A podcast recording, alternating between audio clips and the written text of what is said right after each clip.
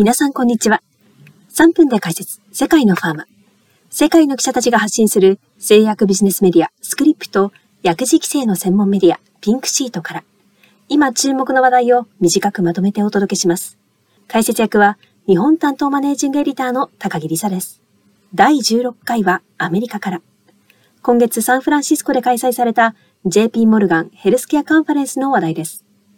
現地取材から見えた今年のポイントを3つご紹介します。1つ目は、企業同士のディールが増加したことです。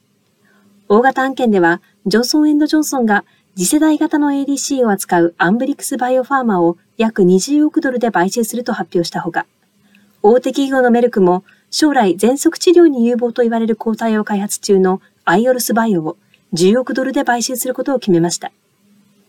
イベントでは、今年は投資がより活発化し、小規模なディールも増えていると複数の関係者がより明るい見通しを示しました。二つ目のポイントは、大型製品のトレンドの変化です。去年に比べてコロナ関連の製品売上が落ち、ファイザーの株価は去年から40%近く下落。CEO はイベントで業績不振を改めて謝罪しました。一方、肥満治療向けの GLP-1 受容体作動薬の分野は伸びています。イーライリリーやノボノルディスクといった企業は売上のさらなる成長を見込み、多くの企業がこの分野の参入を狙っているといいます。三つ目のポイントはアメリカの医療制度が持つ不安要素です。アメリカでは複数の大型製品が今後10年以内に特許切れを迎え、大手企業の間では新薬の開発を急ごうと買収や投資といった動きが増しています。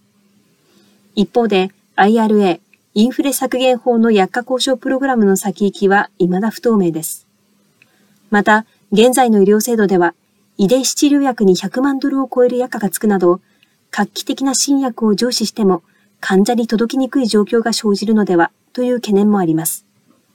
業界にイノベーションを起こしつつ、投資を市場に還元するために何が必要か、議論が続きそうです。今回はスクリップからアメリカのジェシカ・メリル記者による JP Morgan 2024 Optimism with an Undercurrent of Tension JP モルガン2024年緊張をはらんだ楽観論からお送りしました。今回からリスナーの皆さんに向けて元の記事を日本語で配信します。必要な手続きも含め詳しくは概要欄をご覧ください。それではまた次回お楽しみに。